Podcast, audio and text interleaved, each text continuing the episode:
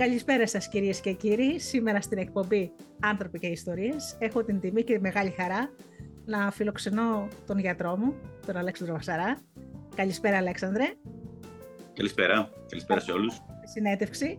Λοιπόν, ε, σου ζήτησα συνέντευξη να πω πρώτα στους ε, ακροατές και θεατές του βίντεο ότι τον Αλέξανδρο Βασαρά τον γνωρίσαμε την εποχή της πανδημίας όταν ε, τα αδέλφια μου και η παρέα μου ψάχναμε ένα γιατρό που να μην είναι dealer φαρμακευτικών ένα γιατρό που να είναι πιο κοντά στη φύση του ανθρώπινου οργανισμού και που οι συνειρμοί του εμπρός στο σύμπτωμα να μην παραπέμπτουν στη χημεία, αλλά σε φυσικούς μηχανισμούς άμυνας που διαθέτει το σώμα μας ούτως ή άλλως. Και γιατρό που να μοιράζει γνώση και όχι πανικό. Και έτσι βρήκαμε τον Αλέξανδρο Βασαρά στη Βόρεια Ελλάδα, Μακεδόνας από μητέρα, Λάκωνος από πατέρα. Ε, να πω μια γενικότητα, είναι ιατρός υποκρατιστής, ερευνητής του υποκρατισμού και της πρόληψης στη δημόσια υγεία και της διατροφική ομοιόστασης.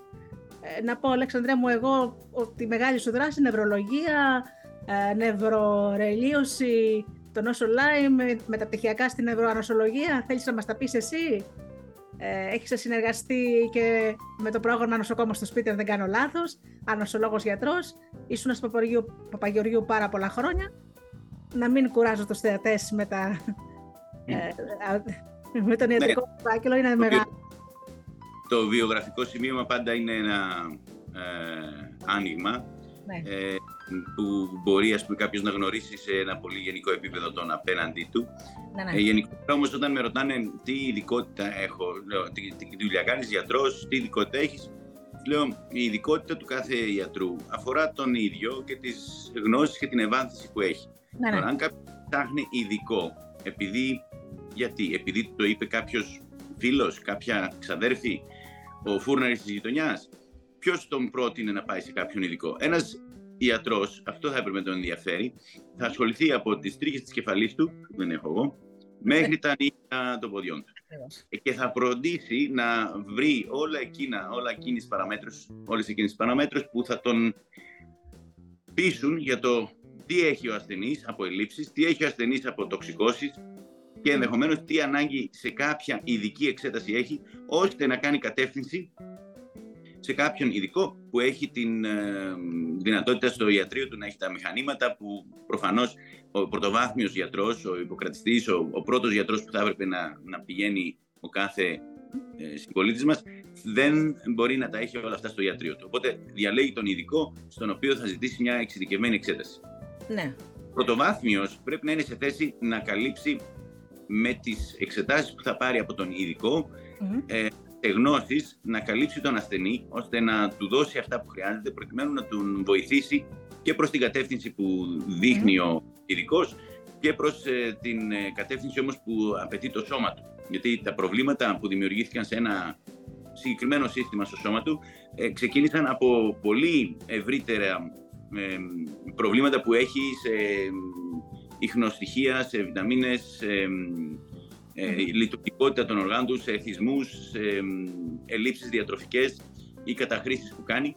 Και αν δεν διορθωθούν αυτά, όσο και να κυνηγάς το ειδικό πρόβλημα που προέκυψε με έναν ειδικό, δεν θα μπορέσεις να αποκαταστήσεις την υγεία σε αυτόν τον ασθενή. Ναι, ναι. Οπότε τώρα μέσα σε αυτή τη λογική, εγώ έψαξα από την αρχή όταν εκπαιδεύτηκα σαν γιατρός, αρχιτέκτον, λέω, δηλαδή σε όλες τις ειδικότητες, ε, καταλάβαμε τι γίνεται. Είδαμε συνεχώς προφανώς εμβαθύνεις ή διαλέγεις κάποια κομμάτια του ανθρώπινου σώματος να εμβαθύνεις περισσότερο, αλλά μαθαίνεις όλους τους μηχανισμούς και πρέπει να είσαι σε θέση, εφόσον θες να αντιμετωπίσεις ολιστικά και πρωτοβαθμίως έναν ασθενή, να, να χειρίζεσαι τα συστήματα και τον αλγόριθμο, την αλγοριθμική σχέση μεταξύ τους. Δηλαδή, τι σχέση έχει το ένα όργανο με το άλλο και ναι. πώς το ένα επηρεάζει το άλλο.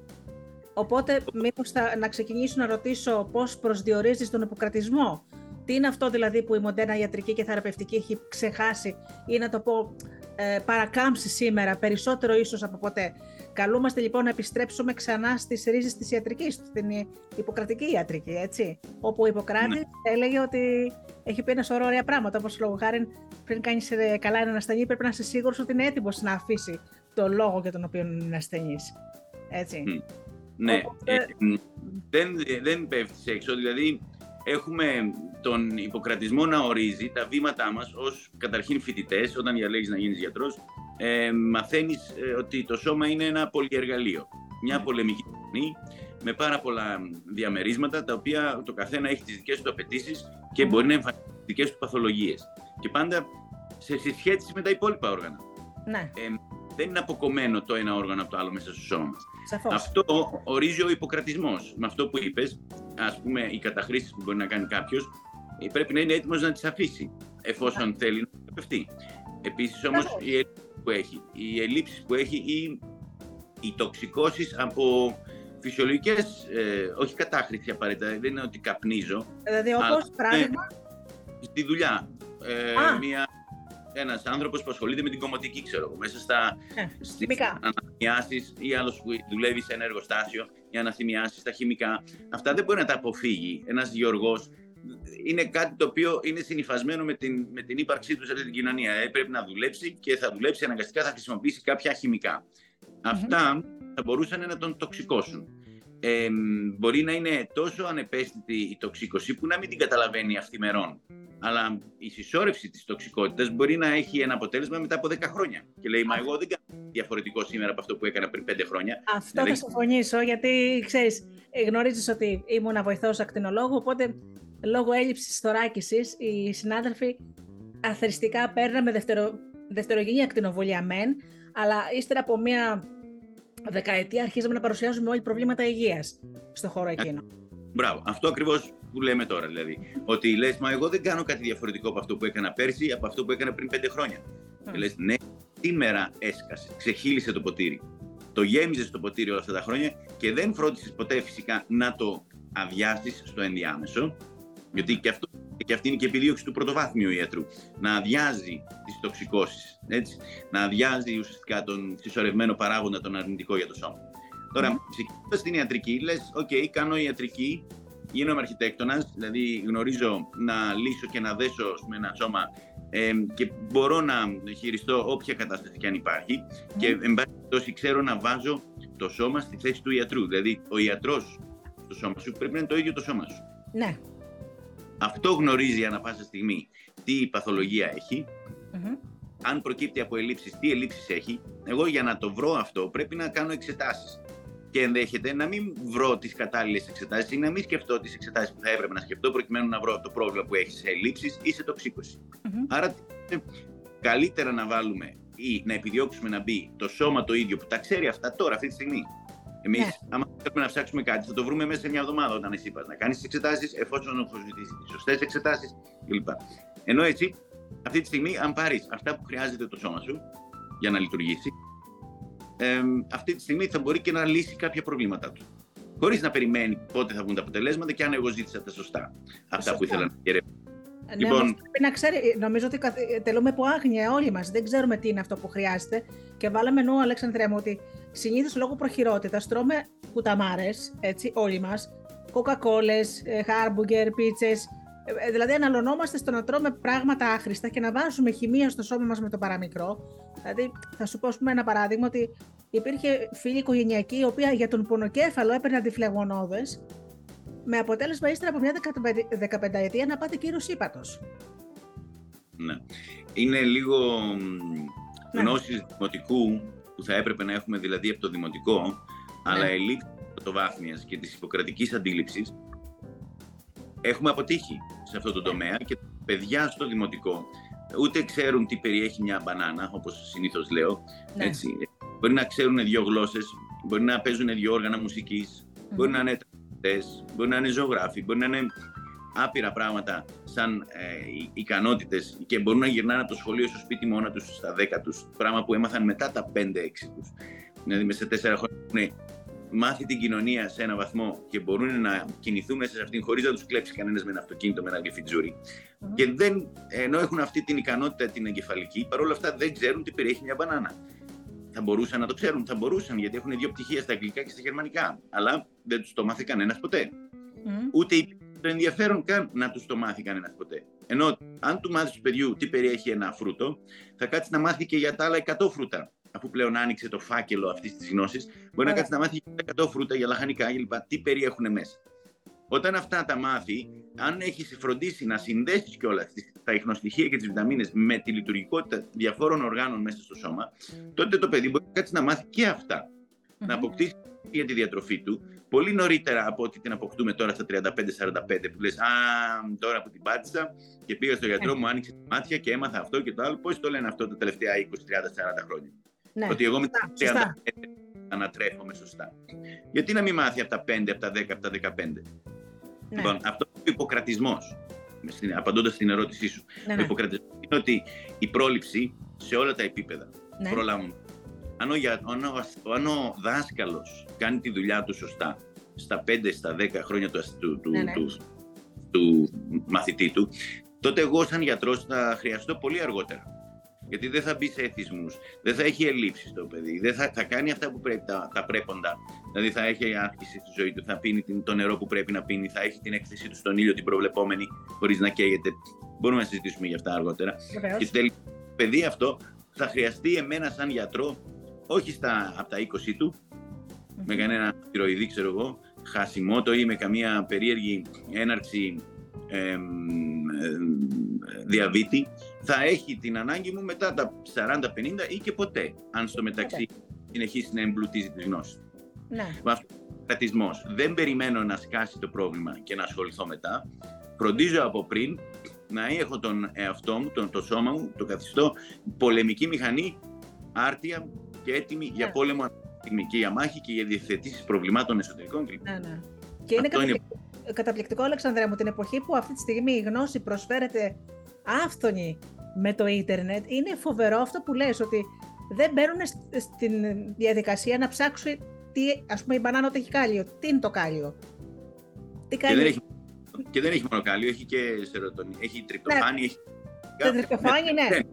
Δεν ξέρουν, δηλαδή είναι, είναι φοβερό ότι μπορούν παιδάκια των 10 ετών, όπως λες, να χειρίζονται το κινητό με τόσα ευκολία και δεν ξέρουν τι είναι αυτό που περιέχει το φαγητό μέσα.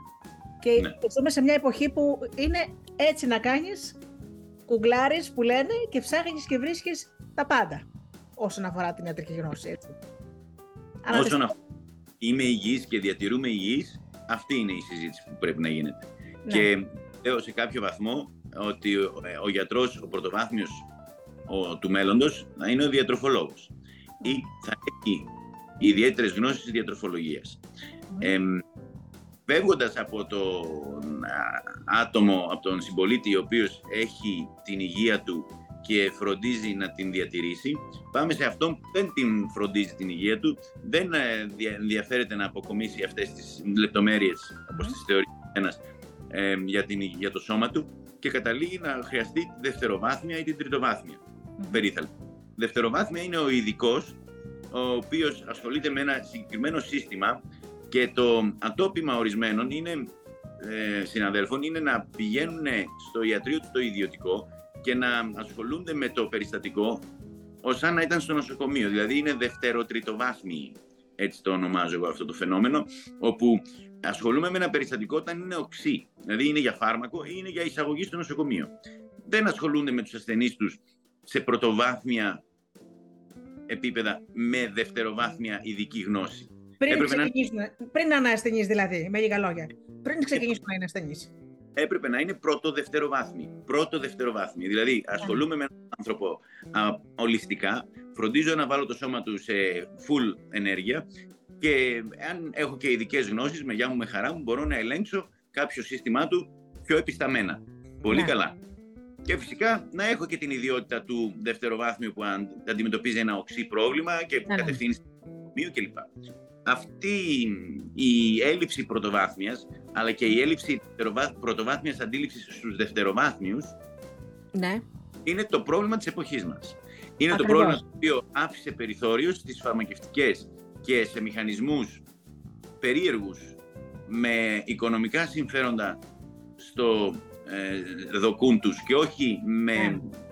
την υγεία των ασθενών, των, των πολιτών, πολύ πριν γίνουν ασθενείς, ε, την άφησε, άφησε το χώρο ελεύθερο για να τον καπελώσει, για να τον οικειοποιηθεί. Σωστά. Και έτσι έχουμε αυτό που λέω σαν φαινόμενο, το να μιλάμε και να λέμε την ε, εφαρμογή της ιατρικής, κλασική ιατρική, μια που, ιατρική που στην πραγματικότητα είναι εφαρμοσμένη φαρμακευτική. Εφαρμοσμένη φαρμακευτική, με πρωτόκολλα κλπ. μάλιστα με μια περίεργη ηθική ροκεφελεριανή, η οποία ροκεφελεριανή ηθική ορίζει ότι αν εσύ ακολουθήσεις το πρωτόκολλο, ακόμη και αν πεθάνει ο ασθενής, είσαι προστατευμένος και έκανες αυτό που όφιλες. Αυτό που όφιλες για την υγεία του ασθενή, αλλά για, για, για τις προδιαγραφές της εταιρείας και του κράτους και μια περίεργη προδιαγραφή άσκησης του ιατρικού λειτουργήματος, ναι. η οποία το καθιστά όμως εμπόριο φαρμάκων. Μα αυτό είπα στην αρχή. Εμείς ναι. θέλαμε όχι να είναι dealer φαρμάκων, δηλαδή το να ναι. αποστηθήσεις τα φάρμακα απ' έξω και να τα προτείνεις, έτσι, νομίζω ότι δεν ξέρω αν είναι εύκολο ή δύσκολο, αλλά είναι πιο εύκολη η λύση να αντιμετωπίσεις, ας πούμε, τον πονοκέφαλο δίνοντας ένα παυσίπονο, Αλέξανδρα, έτσι. Όμως εσύ κοιτάζεις για ποιο λόγο έχω συνεχώς πονοκεφάλου, τι είναι αυτό που με κάνει διαρκώς; Μιλά για αυτόν που έχει ήδη τους πονοκεφάλους. Ναι. Ή αυτόν που ήδη θα μπορούσε να αξιοποιήσει την ειδική γνώση ενός ειδικού. Mm-hmm. Εφόσον ο πονοκέφαλος βέβαια έχει 100 αιτιάσεις. Ναι. Τώρα το να εντοπίσει την αιτίαση που προκαλεί ένα πονοκέφαλο ε, αυτό πάλι θέλει οριστική προσέγγιση. Δεν μπορείς να πας τον νευρολόγο επειδή έχεις πονοκέφαλο. Σωστά. Γιατί θα πάει καταστήλει τον πονοκέφαλο ενδεχομένως, αλλά δεν είναι σίγουρο ότι έχεις βρει το αίτιο που τον προκαλεί. Ναι. Και δεν είναι υποχρεωμένος ο νευρόλογος να το βρει αυτό. Αν ας πούμε, προέρχεται από το έντερό σου, αν προέρχεται ας πούμε, από το σηκώτη σου, αν προέρχεται από το θηροειδή σου. Ναι. Θα μπορούσε να κατευθύνει τη σκέψη ή τις εξετάσεις που θα κάνει ναι. και μετά να την σε άλλον ειδικό, αλλά δεν είναι σίγουρο ότι θα συμβεί αυτό. Ναι. Ε, ο υποκρατισμός λοιπόν ορίζει ότι ασχολείσαι με την ιατρική και με το σώμα του απέναντι ολιστικά. Για όλα τα συστήματα έχεις γνώσεις. Συνεχώς αυτές οι γνώσεις εμπλουτίζονται. Έχουμε χρόνια στη ζωή μας και δεν κάνουμε κάτι άλλο από το να διαβάζουμε. Και μια χαρά. Ε, αλλά όταν δεν μπαίνεις στην λογική του να διηλύσεις τον κόνοπα όσον αφορά φάρμακα και να μάθεις όλες τις υποκατηγορίες και να μάθεις όλες τις εξαιρέσεις και να αρχίσεις να ε, ε, κάνεις ασθενείς, αντιμετωπίση ασθενών ε, συμπτωματική και όχι να βρίσκεις διαγνώσεις αιτιολογικές. Δηλαδή φεύγει ο ασθενής διάγνωστος με ένα μπάλωμα ή με ένα φάρμακο το οποίο απλά του βοηθάει το σύμπτωμα. να, να υφίεται το, το σύμπτωμα. Ναι. Αυτό δεν σημαίνει όμως ότι βρήκες τι το προκάλεσε. Στην... Λοιπόν, επί της αρχής είπαμε ότι μπορεί να είναι ελλείψεις, μπορεί να είναι τοξικώσεις, μπορεί να είναι η σχέση μας με τον γύρο κόσμο, με τα βακτήρια και με τους ιούς και με τα μικρόβια που υπάρχουν στον γύρο κόσμο, αλλά πάλι αυτά θα βρουν δρόμο να εγκατασταθούν και να ακμάσουν μέσα στο σώμα μας εις βάρος της υγείας μας ε, εφόσον έχω ελλείψεις και τότε μόνο θα μπορέσει να, Όταν δεν έχω χείρωση με λίγα λόγια, όταν δεν έχω τύχη να θωρακίσω τον εαυτό μου. Ακριβώς. Αν δεν έχω ένα ζωολογικό σύστημα, που, το οποίο προκύπτει από τις ελλείψεις που έχω ή από την φθορά που το έχω προκαλέσει μέσα από τοξικώσεις ή προηγούμενες ιώσεις. Ναι. Περνάει κάποιος μια ίωση, όπως τα τελευταία τρία χρόνια είδαμε πάρα πολλά τέτοια φαινόμενα, ε, δεν μαθαίνει να κάνει αποκατάσταση όλων των κρίσιμων αποθηκών που έχει ξοδέψει το σώμα του προκειμένου ναι, ναι. να βγάλει ασπροπρόσωπο απέναντι σε μια ίωση απλή. Όπως ναι, είναι ο έτσι. Τώρα, αν έχει κιόλας, είναι ένας άνθρωπος ο οποίος έχει υποκείμενα νοσήματα συσσωρευμένα μέσα στα χρόνια, και τον βρει μια απλή ίωση όπως είναι ο κορονοϊός, τότε κινδυνεύει και να πάθει και ζημιά. Όχι λόγω της ίωσης, αλλά λόγω της ενεργοποίησης που προκαλεί. Γενικών προβλημάτων, δηλαδή το σώμα του ήδη έχει θέματα. Που μπορεί να φύγει και μια γρήπη, η Αλέξανδρε, έτσι δεν είναι; Όταν ναι. τόσο... μια απλή γρήπη αρκεί να, τον... να φύγει από τη ζωή κιόλας. Δεν χρειάζεται. Πολύ... Ναι. πολύ ηλικία που ερχόντουσαν στην ε, νευρολογική κλινική ε, στο Παπαγεωργίου με εγκεφαλικό, είχαμε στο μυαλό μας την ερώτηση πέρασε καμιά ίωση ο παππούς το τελευταίο διάστημα. Λέω, ναι, πριν ένα μήνα, πριν δύο εβδομάδες, πριν τρεις εβδομάδες. Και βλέπεις ότι η ίωση αυτή είχε σαν μεθεόρτιο και πιο κάτω από την λήξη της ίωσης, τη λήξη των συμπτωμάτων της ίωσης, σε μεταγύτερο χρόνο εμφάνιζε υπερπικτικότητα. Η υπερπικτικότητα συνέπεια αυτής ήταν και το εγκεφαλικό που πάθαινε και ερχόταν σε εμάς τώρα και μπορεί να τη γλίτωνε μεν, αλλά με τα προβλήματα που θα σήμαινε αυτό μετά για την yeah. καθημερινότητα ή και να μην τη γλίτωνε τελικά. Έτσι. Πολλά περιστατικά δεν τα βλέπουμε καν στο νοσοκομείο γιατί δεν πρόλαβαν. Δεν, δηλαδή ήταν, το εγκεφαλικό ή το έμφραγμα που έπαθαν ήταν πολύ, πολύ γρήγορο και δεν υπήρχε θέμα να, να τον δούμε στο νοσοκομείο Και ήταν από μία γρήπη. Τώρα τα, είναι καλά, είναι απλή γρήπη ο κορονοϊός. Ναι, είναι απλή γρήπη ο κορονοϊός, γιατί άμα ήταν κάτι πιο πολύπλοκο, θα βλέπαμε τα παιδάκια να πέφτουν σαν τις μυγές. Τα παιδάκια δεν καταλαβαίνουν τίποτα. Ναι. Γιατί δεν καταλαβαίνουν γιατί δεν έχουν συσσωρευμένες βλάβες στο σώμα τους. Ακριβώς. Και γιατί συνήθως, ας πούμε, συνήθως οι γονείς φροντίζουν τη διατροφή τους, οπότε κάπου η διατροφή ενός παιδιού είναι πολύ καλύτερη, πιο ολοκληρωμένη, πιο προσεγμένη από ότι ενός πάει και τρώει ας πούμε, πιτόγυρα και σάντουιτς και μπορεί Κάθε να το... Σε καθημερινή βάση, να το τονίσω αυτό, έτσι. Σε, σε καθημερινή βάση. Ζάχαρη, βούτυρα, παλιόλαδα, παλιοκρέατα, σαλάμια. Ξέρεις, να γεμίσεις το στομάχι. Καμία ναι. ουσία. Και θα πω, θα πω σε αυτό το σημείο κιόλας, Αλέξη, επειδή συμφωνώ σε όλα αυτά που λες. Εγώ πρόλαβα όταν μπήκα στο νοσοκομείο, πρόλαβα εκείνους τους γιατρούς που ξέραν να ε, ξεχωρίζουν την ασθένεια από την κλινική εικόνα του ασθενούς. Πριν ζητήσουν εξετάσεις. Ε, με τα χρόνια που περνούσαν, ήταν η εύκολη λύση να ζητήσουν παραδείγματο χάρη κατευθείαν αξονική τομογραφία για το παραμικρό. Έτσι. Και μάλιστα κάποιοι παθολόγοι φτάσανε σε ένα σημείο να ζητάνε αξονική εγκεφάλου για το παραμικρό σύμπτωμα ή αξονική τομογραφία θώρακο. Με αποτέλεσμα κάπου η διοίκηση του νοσοκομείου να αρχίσει να εξετάζει για ποιο λόγο γίνουν τόσες εξετάσεις με το παραμικρό. Φαντάσου για, για τι πλήθος μιλάμε, έτσι. Θέλω να πω δηλαδή με αυτό ότι ε, δεν ξέρανε να κάνουν ιατρική χωρίς τις εξετάσεις. Καταλαβαίνεις τι να σου πω, έτσι. Ναι. Ε, το εξής. Η διευθύντριά μας ε, στην ε, κλινική μας έλεγε ότι γιατί ζητάτε μαγνητική, γιατί ζητάτε μαγνητική για κάθε περιστατικό που μπαίνει μέσα; Και αυτό ήταν θέμα των ειδικευομένων. Δηλαδή μπορεί να πούμε ότι ο παθολόγος ζήτησε αξονική, αλλά μάλλον ο ειδικευόμενος στην κλινική, στην παθολογία ζήτησε την αξονική παρά ο ίδιος παθολόγος, ο οποίος ως παθολόγος έχει κάποιες ιδιαίτερες γνώσεις και μπορεί παθολογικά να προσεγγίσει ένα περιστατικό και να μην περιμένει για να κάνει διάγνωση την απεικόνηση. Ναι. Το Οπότε μας έλεγε, αν μου πείτε γιατί θέλετε τη μαγνητική και τι περιμένετε να δείτε, και εφόσον αυτή που, η στόχευση που κάνετε βγει, αποδειχτεί αληθινή, τότε μπορείτε να τη ζητήσετε και θα ζητήσετε και στο μέλλον. Αν όμως αποτύχετε και ένα δύο-τρει φορές σε αυτό που ψάχνετε, γιατί απλά ψάχνετε ότι να είναι ψήλος στάχυρα ή τυφλά χωρίς να έχετε κάποια παθοφυσιολογική σκέψη, τότε λέει δεν θα σας ξανααφήσω να κάνετε μαγνητικές. Και ήταν φυσιολογικό αυτό να το πει, γιατί σου λέει δεν είσαι παθολόγος, δεν παθολογίζεις, δεν ναι. πρέπει να παθολογίζεις όταν προσπαθείς να ανακαλύψεις τον απέναντι τι πρόβλημα έχει. Θα κάτσεις να βασιστείς σε εξετάσεις ε, απεικονιστικές, θα κάτσει ναι. να του κάνεις χίλιες αιματολογικές εξετάσεις για να πιάσεις τι, στην τύχη κάτι. Πρέπει να ξέρεις στοχευμένα τι ζητάς. Ακριβώς. Και αυτό είναι η παθολογία, ας πούμε, στις ειδικότητες τις παθολογικές. Ναι. Στη χειρουργική είναι διαφορετικά τα πράγματα. Έτσι. Στη χειρουργική είναι λίγο διαφορετικά τα πράγματα, γιατί πας πιο στοχευμένα, έχεις εικόνα για να αφαιρέσεις αυτό που βλέπεις στην εικόνα. Για να ναι. είσαι κατευθυνόμενο, για να δεις και τα προβλήματα κλπ. Αλλά στην παθολογία και σε όλες τις άλλες ειδικότητες που έχει παθολογία μέσα, ε, οφείλαμε να έχουμε σκέψη παθοφυσιολογική. Ναι. Ε, η παθοφυσιολογική σκέψη θα μπορούσε να οδηγεί περισσότερο σε έναν ε, πρωτοβάθμιο βαθμό προσέγγισης ή απ' έξω προς τα μεσα Θα μπορούσε να είναι πιο κοντά στον υποκρατισμό και όταν απολέσεις αυτή την ιδιότητα και απλά μπαίνεις σε διαδικασία πρωτοκόλλου, κάνω αυτόματα 10 εξετάσεις, κάνω αυτόματα 2 επικονίσεις, ε, ανάλογα με το αποτέλεσμα που βλέπω, δεν πιάνω τη διάγνωση απόλυτα, την πιάνω στο 50%, στο 70%. Δίνω για τα συμπτώματα αυτά που πονάει ο ασθενής, ξέρω εγώ, εκεί ενοχλείται, ξέρω εγώ, ή βλέπω πατολογική δυσλειτουργία και την αντιμετωπίζω συμπτωματικά και τελείως. Έφυγε το περιστατικό χωρίς να έχει λυθεί το πρόβλημά του.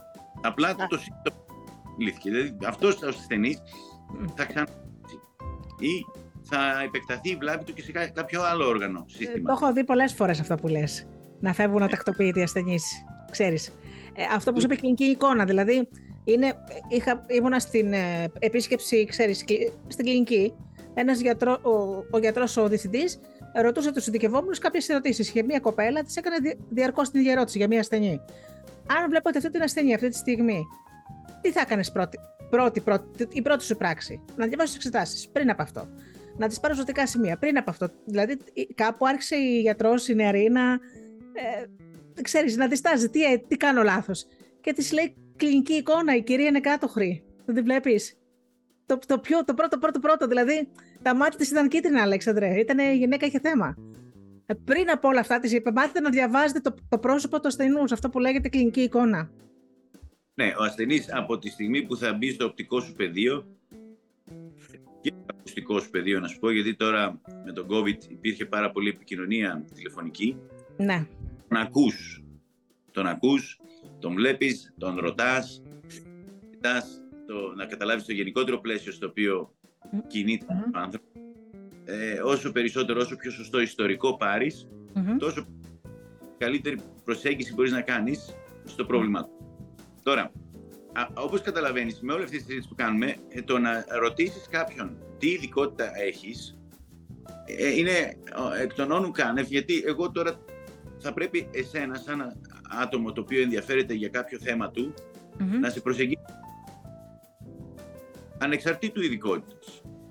Δεν μπορώ να πω, αν δεν έχεις τίποτα την καρδιά σου, φύγε από μένα. Ναι. θα, εγώ έχω ταχυκαρδίες. Ναι, αλλά εγώ δεν βλέπω τίποτα στην καρδιά σου να υπάρχει πρόβλημα. Ναι, αλλά οι ταχυκαρδίες μπορεί να προκαλούνται από κάποιο άλλο μηχανισμό. Ναι. Δεν θα έπρεπε να τον προσεγγίσω. Όχι, σου λέει θα πας σε άλλον, θα πας σε ένα παθολόγο, θα πας ξέρω εγώ σε έναν άλλον γιατρό. Να, να, να προσεγγίσεις το πρόβλημά σου. Ναι, ναι. Πόσα περιστατικά στο εξωτερικό ειδικά, mm-hmm.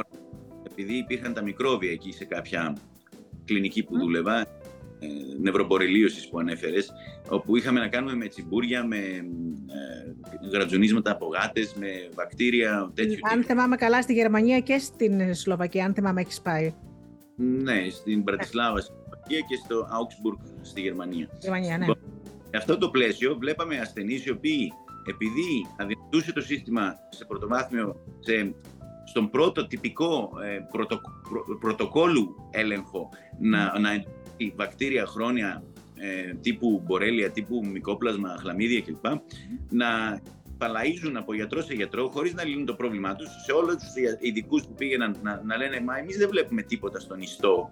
Γιατί το μικρόβιο δεν το έβλεπες στον ιστό. Είχε δημιουργήσει κάποια μακροσκοπική παθολογία. Αυτό που έβλεπες ήταν μόνο μια λειτουργικότητα που σου περιέγραφε ο ασθενής, αλλά όταν προσπαθούσες με τα μέσα που χρησιμοποιούμε σε επίπεδο πρωτοκόλλου, mm. δεν σκεφτόμασταν έξω τι, όταν χρησιμοποιείς τα μέσα που έχεις βάσει ενός πρωτοκόλλου, δεν θα εντοπίσεις μικρόβια. Λοιπόν, ερχόντουσαν αυτοί και λέγανε, μας στείλανε στο ψυχίατρο. Λέω ότι είναι στο μυαλό μας όλο αυτό. Αν είναι. Κατά...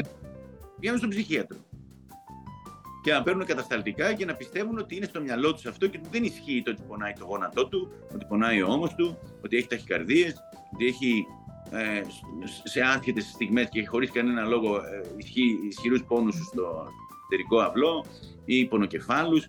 Ε, δεν βλέπουμε τίποτα.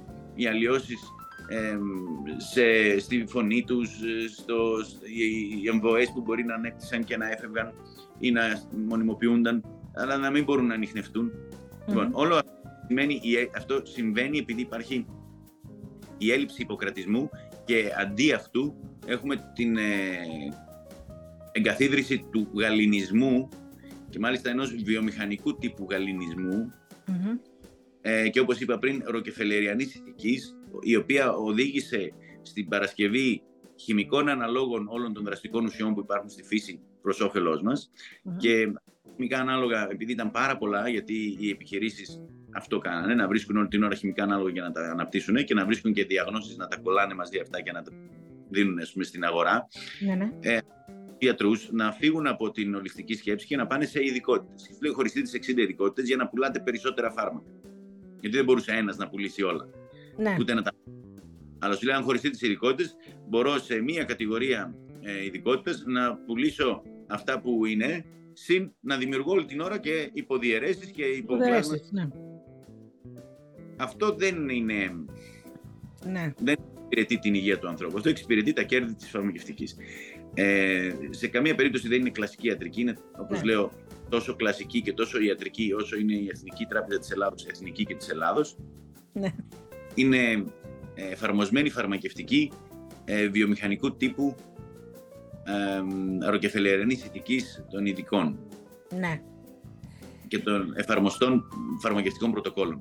Ναι. Ο γιατρός μπορεί να είναι και ειδικός και να εφαρμόζει φαρμακευτικά πρωτόκολλα σε μια κατηγορία γνωστική, σε ένα γνωστικό πεδίο, αλλά οφείλει να είναι πρώτης γιατρός ή ιατρός. ιατρός με γιώτα, υποκρατιστής, που ασχολείται με την ίαση. Ναι. Ο καλλινικός, καλό είναι και αυτό να την έχει σαν ταυτότητα για κάποιο συγκεκριμένο, ίσως πιο στοχευμένο όργανο ή σύστημα. Θα είναι γαλλινικός, εφόσον επιλέξει κάποια ειδικότητα, αλλά μετά η ιατρική του Ιπποκράτη έχει 11 δόγματα. Δεν ναι. μπορεί να ασχοληθεί με το ένα δόγμα της γαλλινικής ιατρικής. Ναι. Πρέπει να ασχοληθεί με υπόλοιπα δόγματα, γιατί ο κόσμος έχει ανάγκη από πολλές τεχνικές και πολλές μεθόδους, οι οποίες υπάρχουν και είναι εκεί έξω και εφαρμόζονται, για να βρίσκει την πορεία προς την υγεία του. Μάλιστα.